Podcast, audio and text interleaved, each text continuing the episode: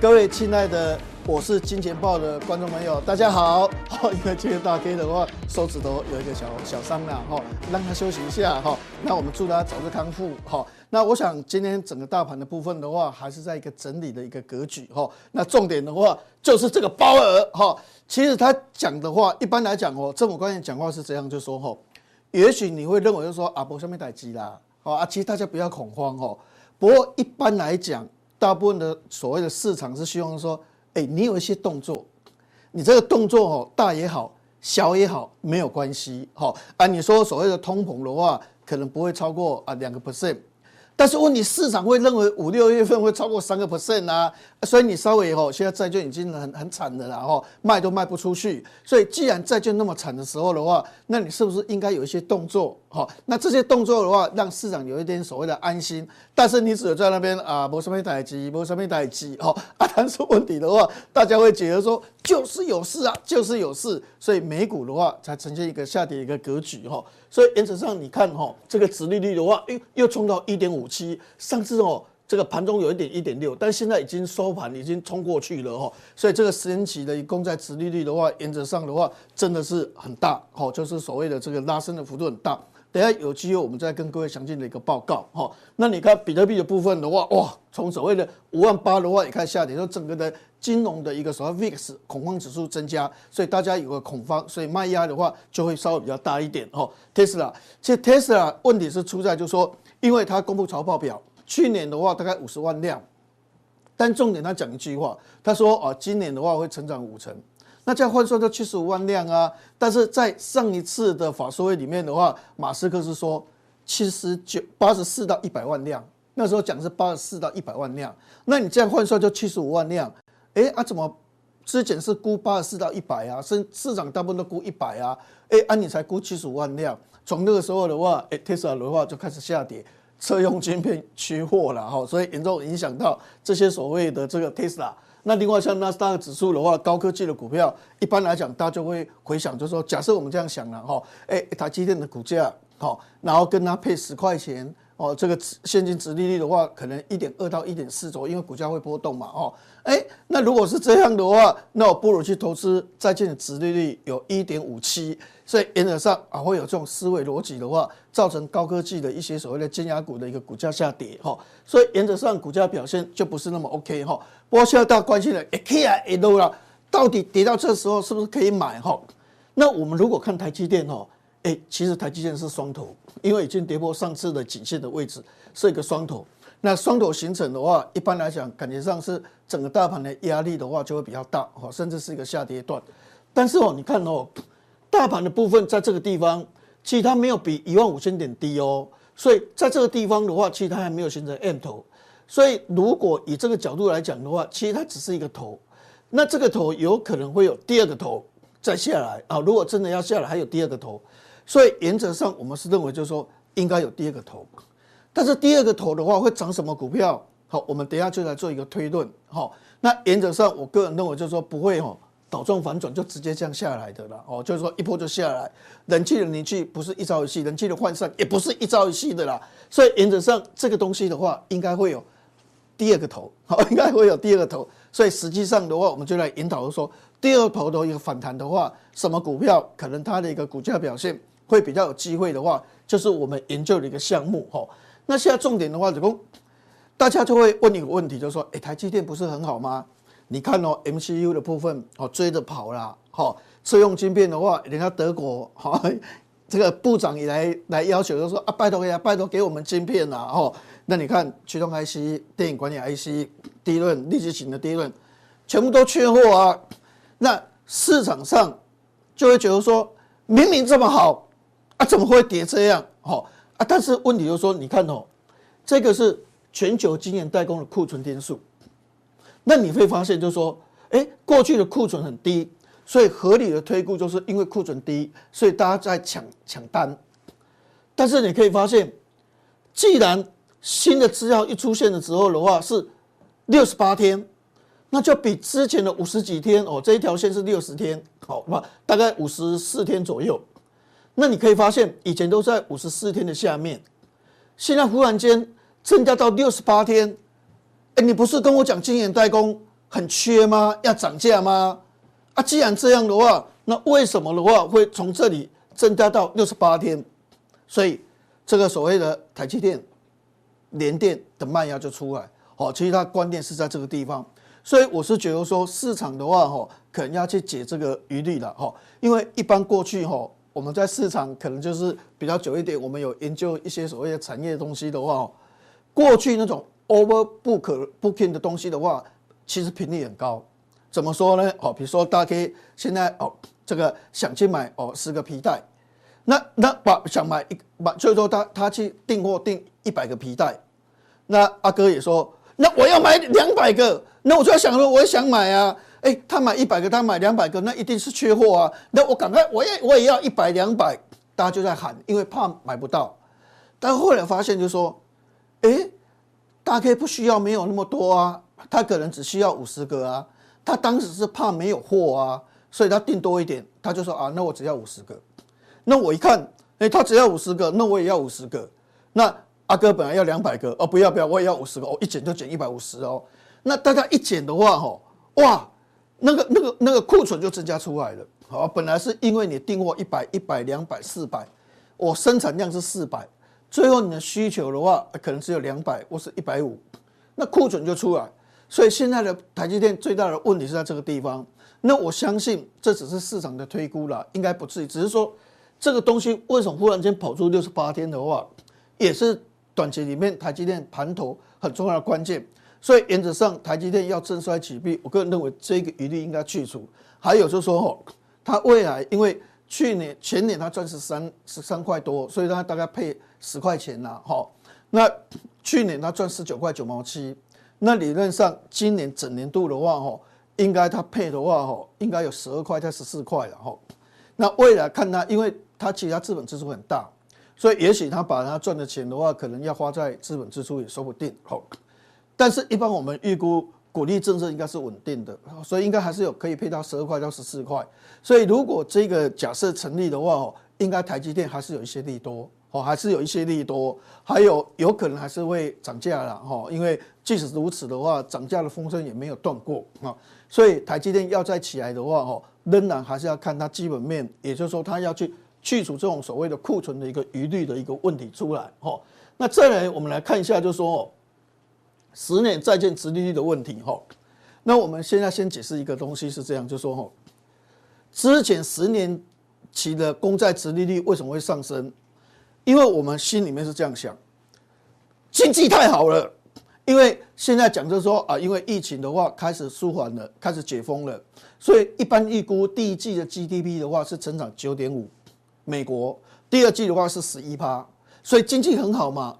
企业获利成长率第一季的话是成长二十八，第二季成长四十八趴，所以经济很好。那经济很好就有通货膨胀了啊，哦，因为又要花一千四百块美金啊，一千四百块拿到我就会去消费啊。所以大家预估五六月份的话，原则上这个所谓的这个物价指数就会冲回三趴啊，比你的标准值两趴更高啊。所以市场预率是这样，所以变成这样拉升。那这样是好的，因为过去的话，因为经济好，利率上升哦，反而股票还是涨。因为我如果可以赚一百万，我利息增加十万又怎么样？我还是多赚九十万啊。反正经济好的话，那我还是获利还是很好，我股价还是可以涨啊。但是现在的问题的话，有可能是什么？不是这样的，现在的问题是说，因为以前在川普还没有当总统之前，美国的国债占那 GDP 是八十五趴，但是川普就任之后的话，一直撒钱，一直撒钱，一直撒钱。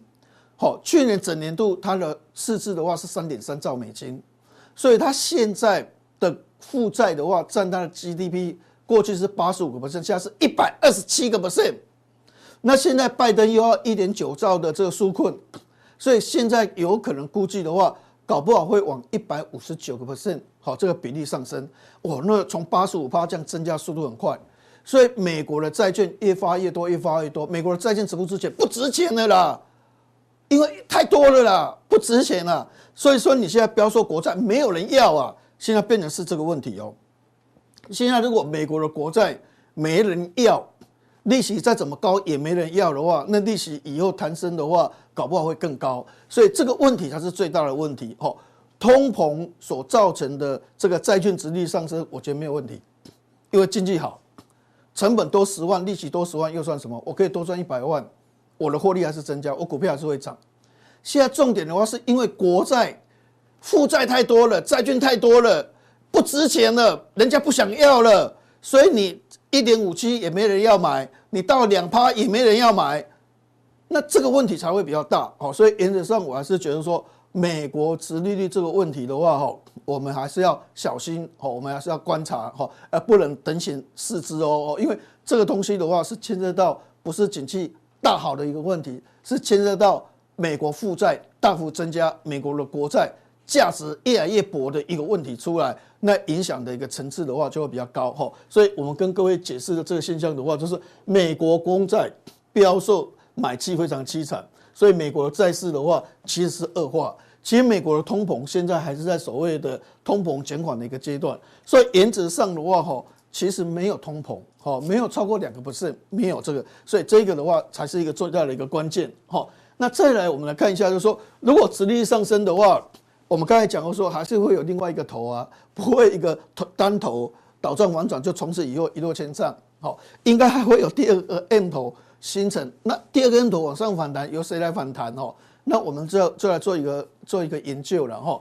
我想殖利率上升的部分的话，一般第一个的话是金融股了，好，因为金融股利差扩大。那以寿险公司为例，哈，寿险公司哦，在国内没有什么好的投资管道，所以寿险公司一般来讲都是到海外去投资，比较有一些高收益的东西，所以它的部位是美元。那如果殖利率上升，美元是涨还是跌？是涨，因为我利率越高，越越越有利息的话，你的你的这个美元的价值的话，就会人家就会去买美元，因为你美元会增值，好，所以因为你利息比较高嘛，好，那美元利殖利率上升，美元它就会上去。好，那我都是寿险公司，我都是美元部位，那我美元的部分的话，我就有增值的效应。好，第一个是这样啊，第二个因为利息上升，利差就会扩大，对金融股有利。好，对金融股有利。那金融股这么多的话，哈，我还是觉得国泰金、富邦金的话是观察重心呐。那有些人就说，哎，去年银大金也很好，不过银大金是证券啊，如果金融市场不稳定的时候的话，可能自营部的债券的或或者是债券部的话，收益会减少。那这样的话，它的获利会减少哦。所以原则上，金融股如果说第二波往上反弹的时候的话，原则上的话，如果金融股来带动，那我们估计的话，大概以富邦金、国泰金好，我们观察的一个重心所在哈。所以第二个的话，我们再看一下所谓的原物料部分哈。那原物料部分的话，我我觉得就是说有人看塑化哈啊，但是我是看纸浆哦。你看这个纸浆这个价格哦，到现在是八百块哦，是八百块。但现在有很多人的话，哈，那我看一些这个研究报告，研究报告是把纸浆哈，它的所谓的供给需求哈的情况的话，有做一些分析了哈。那一般的话是看到一千零五十块，也就看到这个地方这一波，好，所以因为目前整个这个纸浆的话，木片的话供不应求，所以预期的话会突破一千块到一千零二十块的可能性会比较高。所以如果说今天第二波反弹，就就第二个头部的反弹的过程里面的话，我们认为，哈，如果说殖利率还是高档的话，那衍生利差比较大，美元部位会比较强的话，金融股、国泰金、富邦金是一个所谓的避险的一个一个地区。好，那第二个的话，原则上就是纸浆股。那第三个，有人就说钢铁股啊，不过钢铁股我们这样看的话，哦，它还是有它的差别的哈。你看铁矿砂还在高档。所以最近的所谓的这个钢铁的部分的话，那原则上的话，哈，大概像所谓的这个中鸿或是怎样，这些所谓韧压钢钢板的部分的话，哈，其实景气还不错，啊，景气还不错。所以这方面的话，或许我们还是值得去做一观察。但是有的东西的话，你要小心，因为当它的价格跌，它库存的东西的话，哈，哎，是高价的，它就有有有损失哦，有差价损失哦，哈。所以如果它现在价格是涨。它是低价的，所以它有库存的一个利益哦。哦，那我们看镍价，镍价这边都是在涨，但是你有没有发现这边的话是在下跌？而且跌，你看哦，从这边的话，哦，将近所谓的八十七块，跌到这个地方的话是七十五块，哦，一跌跌十十二块钱，那个 percentage 是蛮高的哦。哈，所以原则上镍价像所谓的大成钢。新光钢、允强的话，那就要小心哦，因为主要是镍价跌得太凶了哈。那原则上还是以这个所谓的钢铁股为主，但是问题就是说，在台湾常常还是有一个问题的哈。即使所谓的金融股涨，传产股涨，盐物料股票涨，那大盘的气势都不强，所以再怎么样的话，电子股还是会涨。好，但是因为电子股就变成不是主流了，所以电子股涨的股票就是有个别的东西哦。所以原则上我们是认为就是说，哎，这次公布的营收啊比较好的族群的话，哈，那值得我们去做一个观察了哈。比如说新象这个营收还是要创新高，哎，二月份哦，封关十二天哦，所以原则上大家都在休息哦，而且二月份也只有二十八天哦。那你可以发现营业的天数那么少哦，但是重点来了。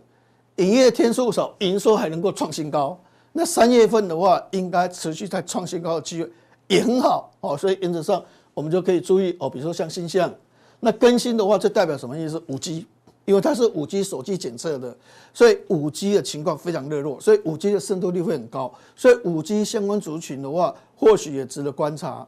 那另外是低润的部分，哦，低润的话，你看南亚科创二十八个月的来的新高，那告诉我们就说哦。整个 DDR 三现货价两 GigaByte 的话，一个礼拜的话涨三十趴，好，那美光又调高它的所谓的这个财务预测，所以在这种情况之下的话，我觉得第一轮虽然短期里面的话有在整理，有在拉回，但是就长线来讲的话，我个人认为第一轮族群的话应该还是不错的哈，所以原则上的话，我们先讲到这边为止。至于加强錠的部分的话，那我们现在有跟规包好，就整理了几张股票的话，给各位做一个参考。谢谢各位。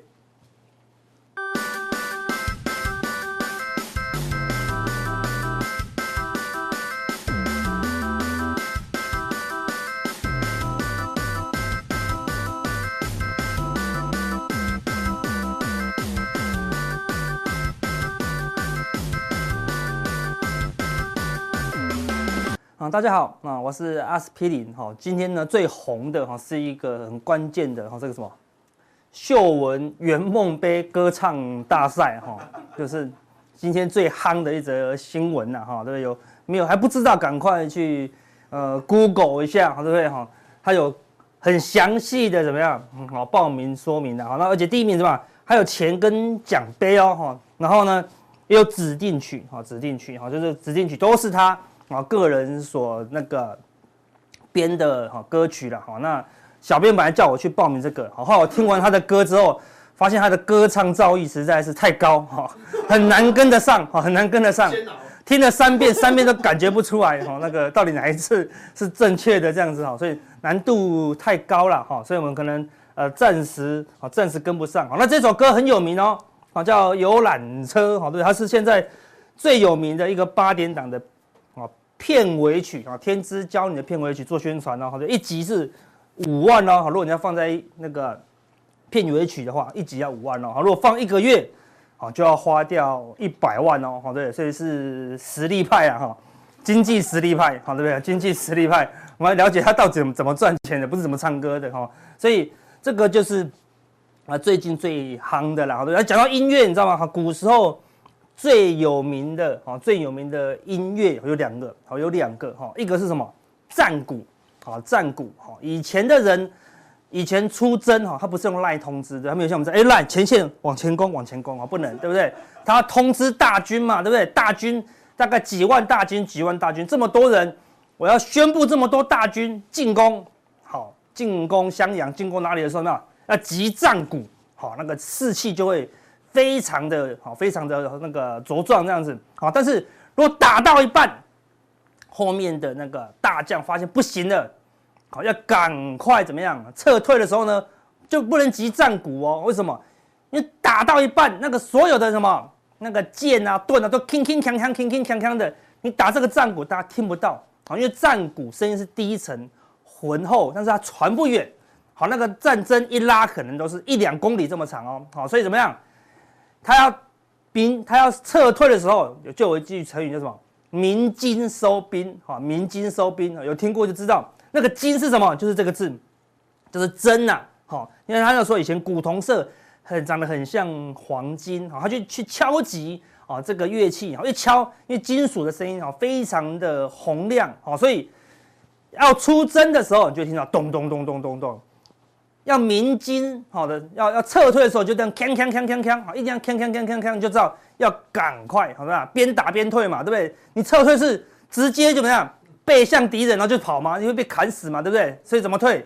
边打边退，好，边打边退哦，对不对？所以以前是这样，闻鼓声而进，好，怎么样？闻金声而退啦，所以你当你闻到、听到这个锵锵锵的声音的时候呢，哎，就要准备什么样？撤退了，好，对，绝对不是。听到他的歌声撤退啊，好的，跟绝对跟这个没有关系。虽然我也退了两步，好，对不对？好，但是事实上这个声音是比较恐怖一点啦，对不对？好，闻金声撤退，为什么讲到这个呢？昨天台股是大跌的一个情况哦，但是因为跌半天没有什么股票跌停，我们收盘以为说，哎，融资要大减个三五十亿啊，那就可以安心了。好，结果融资昨天晚上融资一看，哈，减了，呃，增加了二十亿，哈，我看到了。手抖了两下，脚退了两步，好，对不对？哈，太可怕了，哈，太可怕了，好吧？是整个行情，好，这边有点像什么温水煮青蛙。今天台股开低走高，好，开低三百点，一路往上走高，好，到收盘有没有股票跌停？几乎没有什么股票跌停哦，好，几乎没有什么股票跌停哦。但是很多股票怎么样？都小跌哦，好，所以最近这几天怎么样？都是小黑，小黑，小黑。哦，我们之前已经讲过。小红才是好女人，一直小红 K，小红 K，小红 K，它就可以涨很久。一直小黑 K，一直小黑 K，一直小黑 K，大家都不会怕。如果今天来一个大长黑，跌个四五百点，然后跌停家数超过五十家，大家就会怕啊。对，你看到股票刷一下锁跌停，你就会害怕，你就会想要乱，你就想要把赶快把手中的股票怎么样卖掉嘛。那跌一趴你会怕吗？跌两趴你会怕吗？不会哦，你会想要怎么样？你会想要低接哦。所以一直小黑，一直小黑，就像什么？温水煮青蛙，哈，所以小黑他才是坏男人，你知道吗？哈，所以最近在小黑，但市场并没有什么警觉性呐，好，所以呢，个人是认为，我们已经要听到这个金声开始要慢慢撤退了啦，哈，但我们前面讲的边打边退了，哈，慢慢降低手中的持股，现在是不是空军好要击鼓攻击呢？好，可能还没有，好，空军还没有哦，好是。多头好，要先怎么样？慢慢的撤退了。好，那为了这一首最近的这个情况呢，好对，我们也有编了另外一首歌了，好对不对？浪子回头，我们说什么？金不换，金不换，好，金不换哦，对不对？好，股票也是一样，对不对？你愿意把你手中的股票浪子回头，不要在这边撑，对不对？卖掉手中的股票，赶快就买更强的股票啊，对不对？那就什么？金不换啊，好，对不对？好，这一首歌就是浪子回头，很有名的一首歌。那我本来想要去找那个卡拉带，对不对？发现哎，他这段完全没有音乐，对不对？完全没有什么起伏的音乐，完全是靠实力派的，好不好？大家听听看，我有有没有办法去报名那个秀文素人杯，好不好？哈，我们带来这首歌哈。股票一支一支一支的买，钱一点一点一点的赚，请你爱体谅我。我技术无好，莫甲我创空。多头一天一天一天咧走，停损一滴一滴一滴咧流。有一日真的见高，带朋友到顶等等，带会员到顶等等，带粉丝到顶等等。快跑就好，好不好？那浪子回头了，好，对，浪子回头，该卖的时候怎么样？一定要卖，好，一定要卖，对不对？所以我们跟大家，要鸣金收兵的啦，对不对？好，之前跟大家讲怎么样，能够赚，好，努力把握这一段，好，在高档大盘每天融资增加三十亿、三十亿、三十亿、三十亿，那就是不能退了，只能进不能退，好，任何理由都是这样子，好，结果高档的融资目前来看已经有点套牢的一个情况了，好，所以纳斯达克昨天。再度重挫，好，今天来到什么最大的逃生门哦？好，这是什么逃生门？前坡高点，好，突破前坡高点，对不对？这边一个大 W 底，好，突破了以后，哎，几乎快要等幅哦，对不对？等幅测距满足了以后，杀下来，好，这个地方是一个关键支撑，前高的支撑，也是一个什么上升趋势线的大支撑，啊，这个是一个中期的支撑哦，中期的支撑哦，哈，千万不能跌破哦，好，一旦跌破。啊，修正的幅度啊就会很大，好，但这个地方跌破，就往这个低点好来迈进，好，那整个下跌的这个幅度跟风险就会大大的提高。所以说，你在这个地方，好，你手中的持股如果太满，一旦它跌破，你会很难啊，很难停损的啦。好，所以在这个地方怎么样降低啊，降低你手中的持股。如果它是涨上去了，哈，突破了昨天这根黑 K 好的高点，好，代表什么？也突破这个低点了嘛，对不对？代表什么地方假跌破，好，就有机会止稳，好，这个地方做止稳，然后股票再增加一些些，也许 OK，好，也许 OK，好，但是如果没有突破这个高点之前，你可以看到这一波纳斯达克一个长黑都没有突破，一个长黑都没有突破，一个长黑都没有突破，一个长黑都没有突破，纳斯达克的攻击哈，每一次都是有效的，哈，所以在这个长黑没有突破，哈，这个地方的支撑你就要留意，哈，一旦跌破。要迅速的撤退哈，那相对好，相对比较强的道琼指数哈，昨天也是一个黑 K，好，再度来测试这个什么季线的啊支撑，一样也打到了这个上升趋势线哦。上面你看这个上升的反压线很准哦，啊，每一次都打到这个反压，所以它已经压缩到了尾声哦。好，这边有一点假突破，如果它真破底，哦，跌破了这个上升趋势线，也跌破了季线。啊，过上一次跌破季线有守住哦，好如果跌下去守不住，那道琼怎么样？也失守，那风险就会再进一步提升。好，另外呢，罗素两千一样，它过去几乎都是守月线哦，假跌破往上拉，假跌破往上拉，这是跌破了以后呢，又再往下撤，哈，是第一次哈跌到季线哦，也跌破了什么比较大的上升趋势线，好，所以美国的这个小型股。开始转弱，我们看之前我们之前有讲过，美国目前最强最强的就是散户。啊，散户蜂拥而进买进美国的股票，但是一旦跌破这个高档的散户通通套牢的话，好，那风险就要提高，因为散户一旦套牢，那就开始越来越不理性。啊，所以这个这个是风险。好，所以都是逃生门。好，所以我们之前都跟大家讲啊，你一定要看好你的逃生门呐，好，那逃生门看好，一旦风险出现就减码就好了。但是我们刚才前面讲啊，哈，昨天哦融资忽然增加二十亿，表示这些人怎么样都没在看逃生门了，一直往下跌，融资反而一直增加哈，所以如果你去一个超市，满满都是人啊，满满都是人，你完全看不到什么逃生门在哪里的时候，你要不要担忧？哦，你就要担忧，对不对？这时候你还要这边抢东西、抢股票、抢赚钱吗？没有，你要赶快把你的身体挪挪挪挪到逃生门附近，好不好？赶快找到逃生门啊！所以你现在。市场太多人，融资增加太快，融资都不减少。我给大家看一个数据，蓝色的这个是加权指数，这个红色、咖啡色的是外资累积的买卖超。昨天外资一口气又卖超了五百多亿哦，这个跟任何调整都没有关系，就纯粹就是卖超五百多亿哦。所以外资的累积卖超，好，从一月以来，好，这个地方高点大概买超了，好，去年去年年底买超了一千亿，然后呢，从一月以来。卖到现在已经快卖卖了多少？三千亿哦，外资已经卖超了三千亿。在这个时期，融资是一路往上增加。哈，最近开红盘过后，融资是一路往上攀升啊，所以外资一路卖，融资一路增加，指数一路往下。哈，那你就要特别小心。哈，那更大众的是什么？大盘的成交量啊，也是不断哈不断的在萎缩啊，表示说主力那些。都已经在做观望好，观望什么？一定要可能要什么？要跌够深，好，第一波要跌够深，好，那主力可能才会进场了，好，所以要提防。